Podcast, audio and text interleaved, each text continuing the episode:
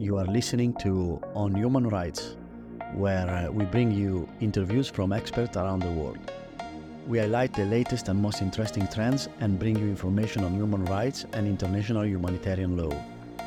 My name is Carlo Zucchini, and we are broadcasting from the Raoul Wallenberg Institute in Lund, Sweden.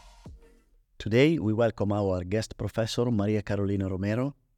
She has been a member of the Faculty of Law at the World Maritime University since 2011 and currently serves as the head of the Maritime Law and Policy Specialization. She lectures on international organizations and maritime conventions, the law of the sea, and the protection of the marine environment, and oversees these courses. In addition, she organizes the annual Moot Court competition which focuses on current issues of the law of the sea, along with a field study trip to The Hague and Hamburg. Professor Romero places great importance on cooperation activities with Latin America and the Caribbean, and has already organized the two regional conferences there the maritime and port sectors in the Americas, challenges and opportunities in, in light of the SDGs conference in Lima, Peru in 2017, and the second regional conference Maritime Transport and Ocean Policies Regional Perspective for the Americas in Veracruz, Mexico in 2019. Welcome. Okay, my name is uh, Maria Carolina Romero. I am a, a lawyer from Venezuela. Uh, I have been, I am an associate professor at the university. I am the current head of the Maritime Law and Policy specialization I had been, I joined the university in 2011 for quite a number of, of years. I have been here working at the, and, and it, it is a pleasure to have you here. Thank you so much. Thank you. Well, a pleasure to know you. So uh, the, the first question was, uh, as the head of maritime law and policy uh, here at the Maritime University, uh, we want to ask you, yeah, like your thought on your thoughts on the theme for the World Maritime Day 2023? Well, the IMO theme uh, reflects the, the commitment of IMO to protect the marine environment uh, in line with some objectives of the Agenda 2030, uh, such as Goal 14 to protect and conserve the, the oceans and the sustainable use of the ocean. Uh, I, the IMO has produced an important number of conventions. There are about 30 conventions uh, in force regulating most of the activities uh, on vessels. From those conventions, you have three uh, key IMO conventions. The SOLAS Convention uh, for the safety of life at sea, the MARPOL Convention related to the protection of the marine environment, and the STCW Convention on a standard on training, certification, and watchkeeping for seafarers. This year, IMO is putting, is putting the focus on, on MARPOL. Uh, the MARPOL Convention uh, covers a wide range of pollutants such as oil, noxious, liquid substance, harmful substance carried by sea in package form, sewage, garbage, and all air pollution from ships. Uh,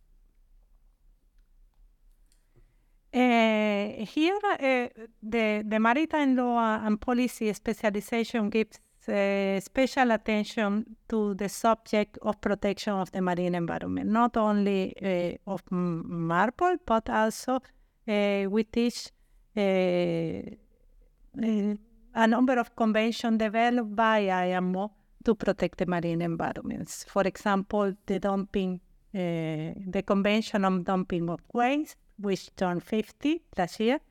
Uh, the Convention for Preparedness, uh, Response and Cooperation in case you have a pollu- an, an incident, uh, an spill.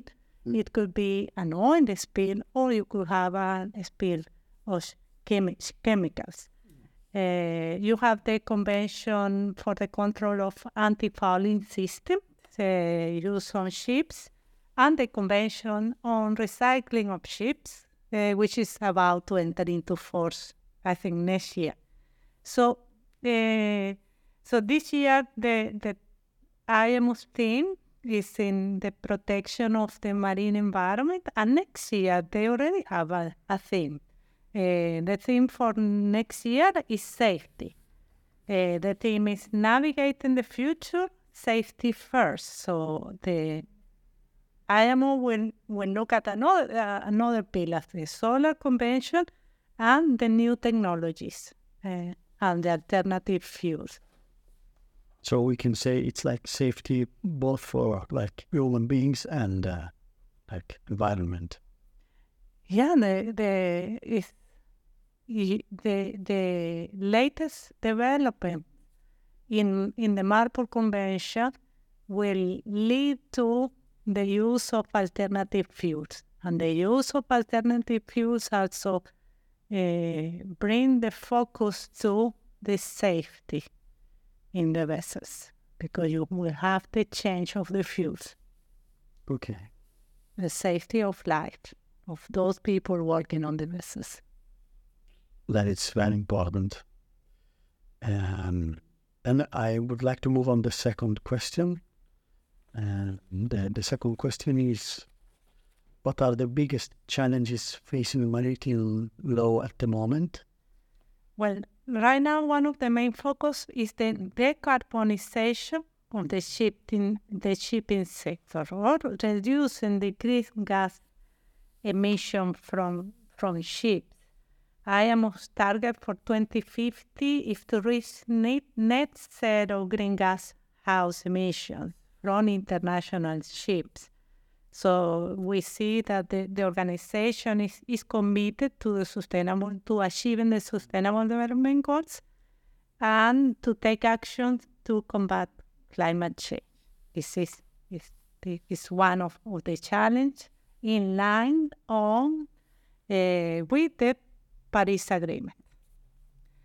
Uh, so you have the problem of uh, alternative fuels or the challenge of this new alternative fuel, which are low and zero carbon fuels, which, which will be needed to decarbonize the shipping sector. No? So you need to have different fuels such as ammonia, ethanol, biodiesel, and other new component, uh, components not, that comprise these alternative fuels. At the same time, you need to develop a new liability and compensation regime that includes uh, these new fuels because there is not yet a liability and compensation regime in case you have a spill of such a uh, fuel. Um, you have a, a, situation with the impact on shipping and seafaring, the situation in the Black Sea and the Sea of Azov, uh, you have this war uh, in Ukraine that have, had affected shipping in that area of the world. There is this Black Sea Grain Initiative developed by the United Nations, uh, which, fa- which facilitate the, the, navigation, the safe navigation uh, for the exports of grain to go out of Ukraine and in a way also to uh, make sure that foodstuff grain will go. Uh, fertilizers will uh, can be transported out of Ukraine to the different yeah. countries uh, uh, that needing, and to make sure that you keep global food uh, prices down. Okay. Yeah. With uh, there is also the, the topic of, of the sanctions and the evasions of sanctions. Uh, we have seen there is an increase of ship-to-ship operations in Middle Ocean. Uh, there are some uh, operators of vessels that have developed methods to obscure the ship identity, such as you can turn off the AIS uh, transport, transported. This is the automatic identification system of the ship.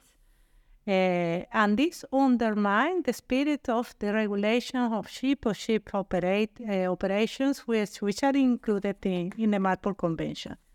This pra- practice to do this ship-to-ship operation or, or uh, transfer in mid-ocean, you could have the risk of pollution and also collisions. Okay.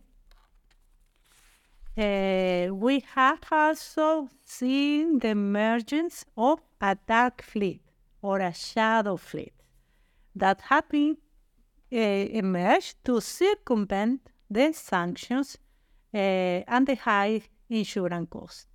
Uh, there is uh, a fleet of between 300 to 600 tankers that are, uh, which are those ships? These are older ships, tankers, uh, which they have substandard maintenance, unclear ownership, and they don't have insurance, and they are transporting uh, oil from sanctioned uh, Anyway, countries. our countries, yeah. So, how can maritime law be strengthened to better protect and uphold human rights in international waters?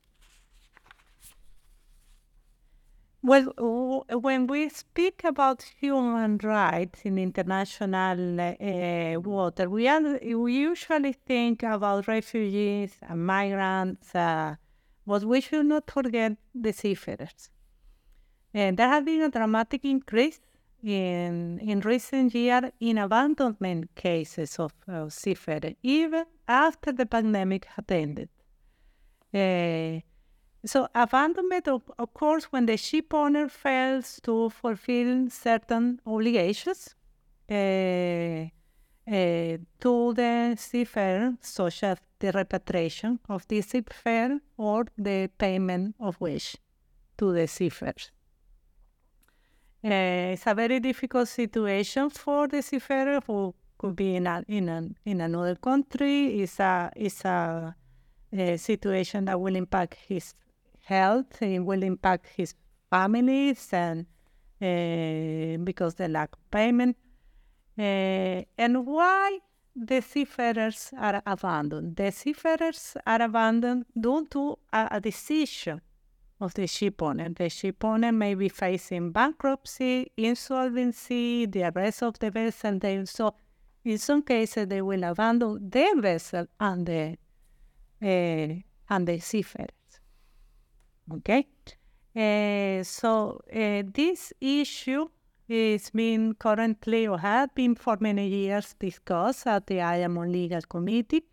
Uh, is a main forum where this issue is discussed. Uh, uh, in 2017, we saw amendment to the Maritime Labor Convention, which now have compulsory insurance to cover the ama- abandonment of seafarers. So, a state must ratify and enforce the MLC to ensure a level playing field of maritime labor standards. We also uh, have what is called the, the unsafe mixed migration by sea. Why is mixed? Because we, we could have uh, uh, migrants and refugees migrating by sea. IMO has called for greater focus on, uh, on addressing this unsafe migration by sea through more safe and regular migration pathway so that fe- fewer lives are lost uh, due to large number of people trying to, to migrate by sea. So the law of the sea imposed uh, a, a duty to rescue people uh, in distress at sea. However, the obligations regarding search and rescue were not developed considering the, the difficulties imposed by today's mass migration. So there is not a single convention that deals with this issue uh, of mass migration at sea uh, to address the safety of life at sea and search and rescue. Uh, IMO had been working with partners organizations because you don't have a single convention. So they have to, to work with a, a number of organizations within the UN system to try to develop and update uh, guidance for ship masters and governments. So, what has been done? Uh, are we doing at the Maritime Law and Policy Specialization? Uh, we have been collaborating with the Institute of Humanitarian Law in Sanremo, Italy. Uh, they deliver a number of courses on uh, migration law, and they have, have they have also uh, developed a course a course on protection of life at sea. So we had been for the last three years collaborating with them in the delivery of those courses. And there is the, they have, there is the creation of a new committee in the International Law Association. They have created a committee on the protection of people at sea to address these emerging issues of protect on, protecting uh, all people at sea and the human rights. And uh, how has MARPOL evolved over the last 50 years and what impact has it had on maritime law and policy? Well, MARPOL has evolved significant, significantly in over the last 50 years. Uh, MARPOL was first adopted in 1973 uh, and then significantly amended in 1978. Uh, the initial version of the convention established regulation for preventing pollution from oil and, and chemicals. Um, and then we have the adoption of different annexes of the convention that included other type of pollutants. Uh, we have in 1997 the uh, adoption of Annex 6 on prevention on air pollution from ships. Uh, um, uh, we have the Annex 4 adopted in 2003 uh, that set the standards for treating and, dis- and discharging sewage uh, from ship. the idea is to prevent the discharge of untreated sewage. We have another um, Annex 4 uh, contributed to improve sanitation practice on ships uh, uh, and reduce the discharge of untreated sewage into the ocean. we have Annex 5 that looks into the discharge of garbage uh, from ship into the sea. This annex is also very important when we look at the problem of marine litter today. Okay, uh, so it, the convention has evolved very significantly because uh, it has expanded its scope to cover uh, different type of pollutions and had also uh, obliged the, the, the ship owner to adapt to new technologies in the, in the vessel. Good, thank you. And and how does the protection of marine environment factor into the discussion surrounding World Maritime Day 2023?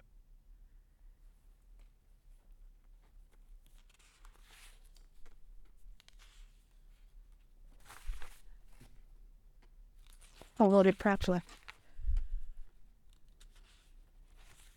I, I, okay, yeah. Um, Well, okay.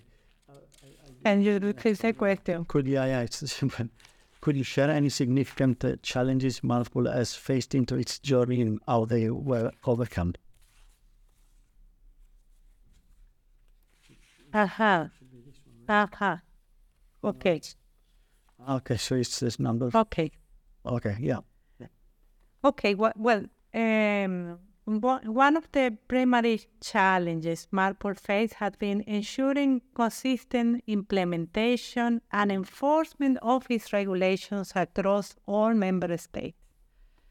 Uh, compliance varies and some states struggle to enforce Marpol provision effectively. Uh, to address this challenge, IMO established the Port State Control regime which allows member states uh, to inspect foreign vessels visiting their port for MARPOL, MARPOL compliance.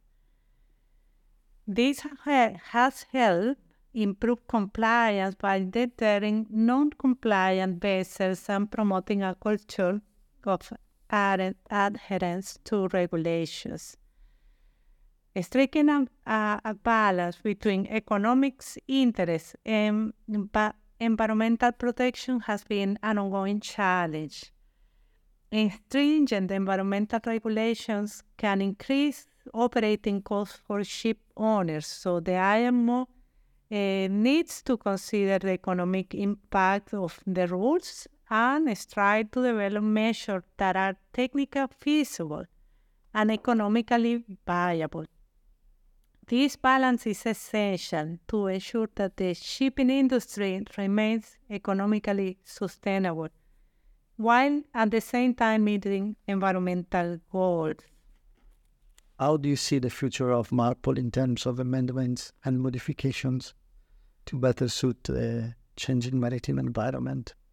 Well, overall, the future of, of MARPOL will involve a dynamic and adaptive process of amendments and modification to align with environmental, evolving environmental, technological, and regulatory development, including the Sustainable Development Goals.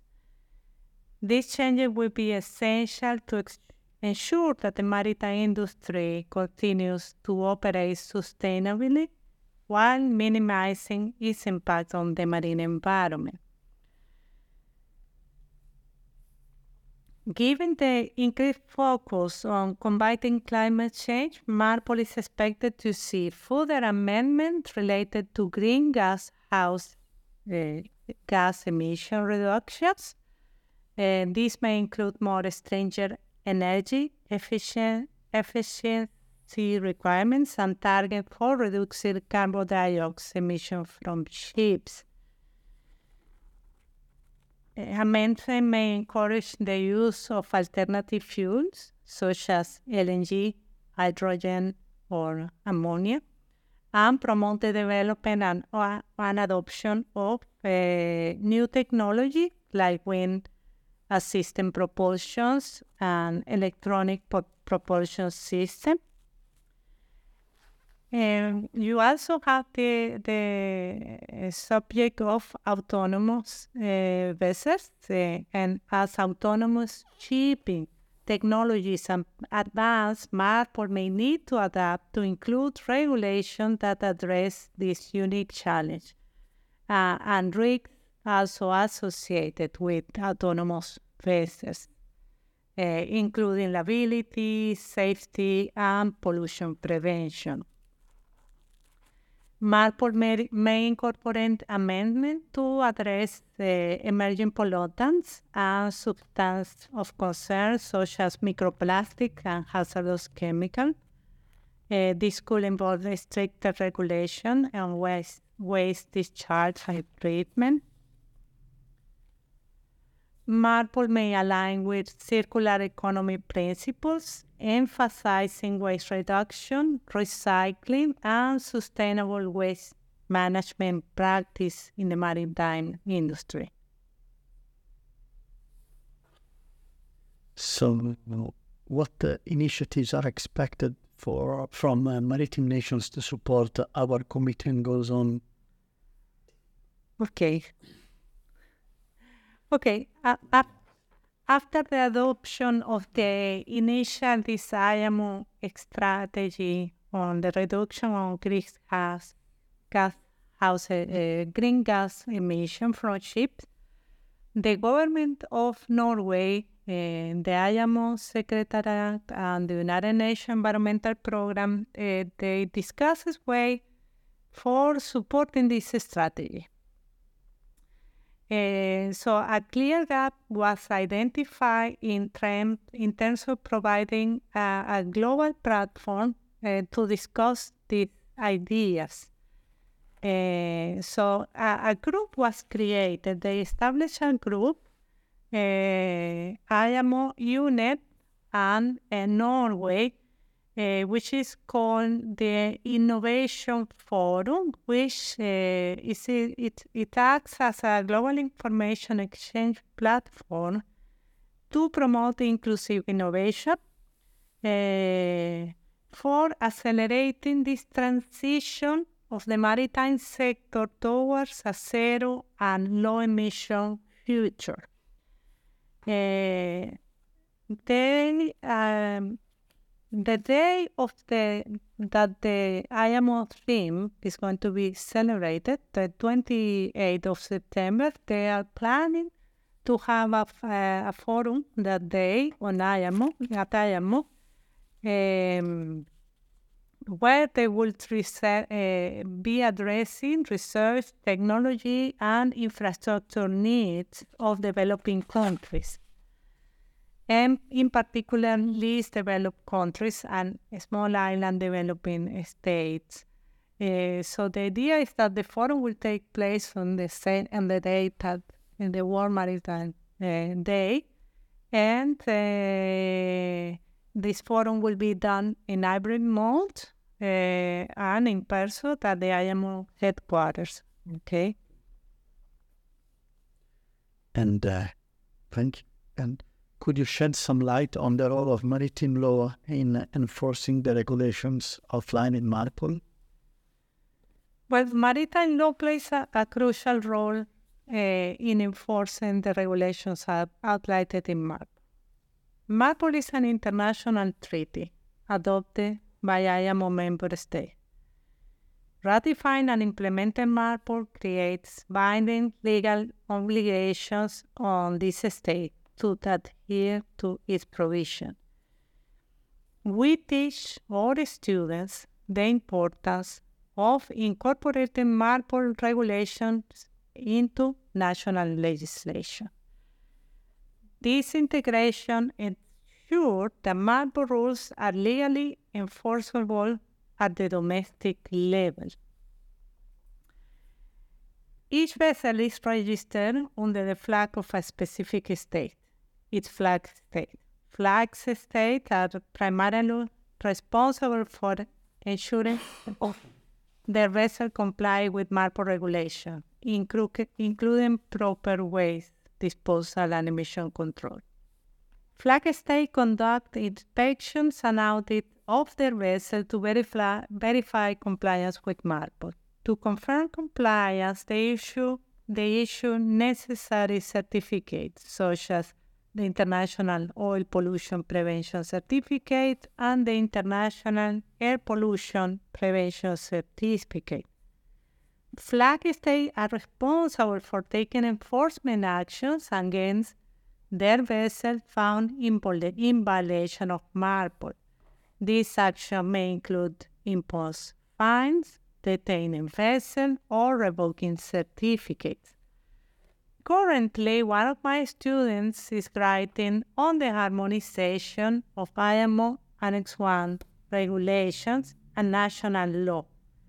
Some IMO conventions contain the tacit amendment procedure, procedure which allow member, the member state to amend the technical regulations of the convention faster.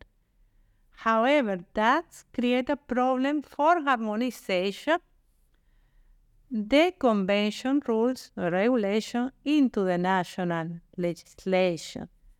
The IMO audit reports have shown that many maritime administrations do not have the procedures or the writing procedure in place to adapt, update their national legislation more regularly, which is this is essential in terms of implementation and enforcement of the, the convention.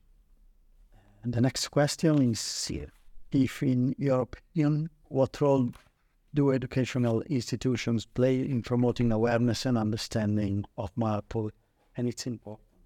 Well, I, I, think that educational institutions, uh, universities, maritime academies, uh, they play a vital role in in promoting awareness and understanding of MARPOLs, and it uh, is important in several ways. we have incorporated Marpol into our curriculum. We have lawyers and a naval, naval architect delivering the topic in our specialization. This ensures that future seafarers, maritime professionals, and environmentalists understand Mar- Marpol requirements and objectives. Every year, also, several students select Marpol as their uh, dissertation topic. To give you an example of title of research dissertation, we have, for example, the analysis of flag state implementation of Marpol uh, by Saudi Arabia. Uh, we have garbage from ship sources in Cameroon, in the case of Marpol 73 and 78 Annex 5. Um, we have uh, another dissertation, the implementation of IMO regulation concerning the reduction of sulfur emission in developing countries. So you can see that uh, the uh, the topic is, is of importance for our students to see how these regulations have been incorporated in international law. What is uh, what is the status of those regulations in their countries? We have also faculty doing research on Marpol and uh, publishing the research in, in, in academic journals. Uh, we have also other specializations are cooperating with IMO. IMO and the Technical Cooperation Division, they are developing a number of e-learning courses and topics such as the oil pollution preparedness, re- response and cooperation, and marine uh, biofuels. Uh, so I have other examples. But, uh, but uh, well, the law and policy specialization have been involved in developing the EPEX program, uh, which stands for Education for Professional Excellence. This is part of our courses on professional development courses and continuing education. The program offers a, a portfolio of short courses for government officials and industry professionals who gives uh, wish to have a deeper understanding of uh, maritime and ocean topics. So, in summary, I think that uh, educational institutions are essential in, in raising awareness, fostering understanding, and promoting the importance of, of maths. Good, thank you. And then in last question is, how can students of maritime law and policy contribute to the discourse surrounding World Maritime Day? Well, I think there are uh, se- several ways to contribute. Uh, students can conduct research on current maritime legal issues, such as the changes in international conventions, environmental legislation, or these emerging technologies in the maritime industry. And they can write papers on it or articles to share their, their findings. Uh, a student can also participate uh, actively in maritime law conference and seminars uh, where they can present their research or engage with experts and contribute to the discussions. I'm going to give you an example. Next week, we will have a conference on uh, on MASS, Maritime Autonomous Surface Ships. This conference is going to be organized with the um, Korean Ministry of Ocean and Fisheries. Uh, and we will have several experts speaking on current innovations in the maritime sector, and they will also look on the study study of the regulation that could apply to those vessels. Uh, we will have uh, Mr. Henrik Tunfors. Uh, he works in the Swedish Transport Agency, but he is a chair of the working group that is looking into MASS regulation in IMO. Uh, so he will be, speak on latest development on the topic, but we have a scheduled um, presentation, two presentation by our students, a student of the MSEA specialization. They will also uh, present on that conference. So I think that is a, a way to engage uh, the, the students uh, and to discuss face to face with the experts in, in a conference. Uh, so I think it is important to engage students in these uh, uh, activities, and this is a way to contribute no, to the discourse surrounding the World Maritime Day and to raise awareness about the importance. Good. So interview is over. Aha. Thank you for your time. Thank you.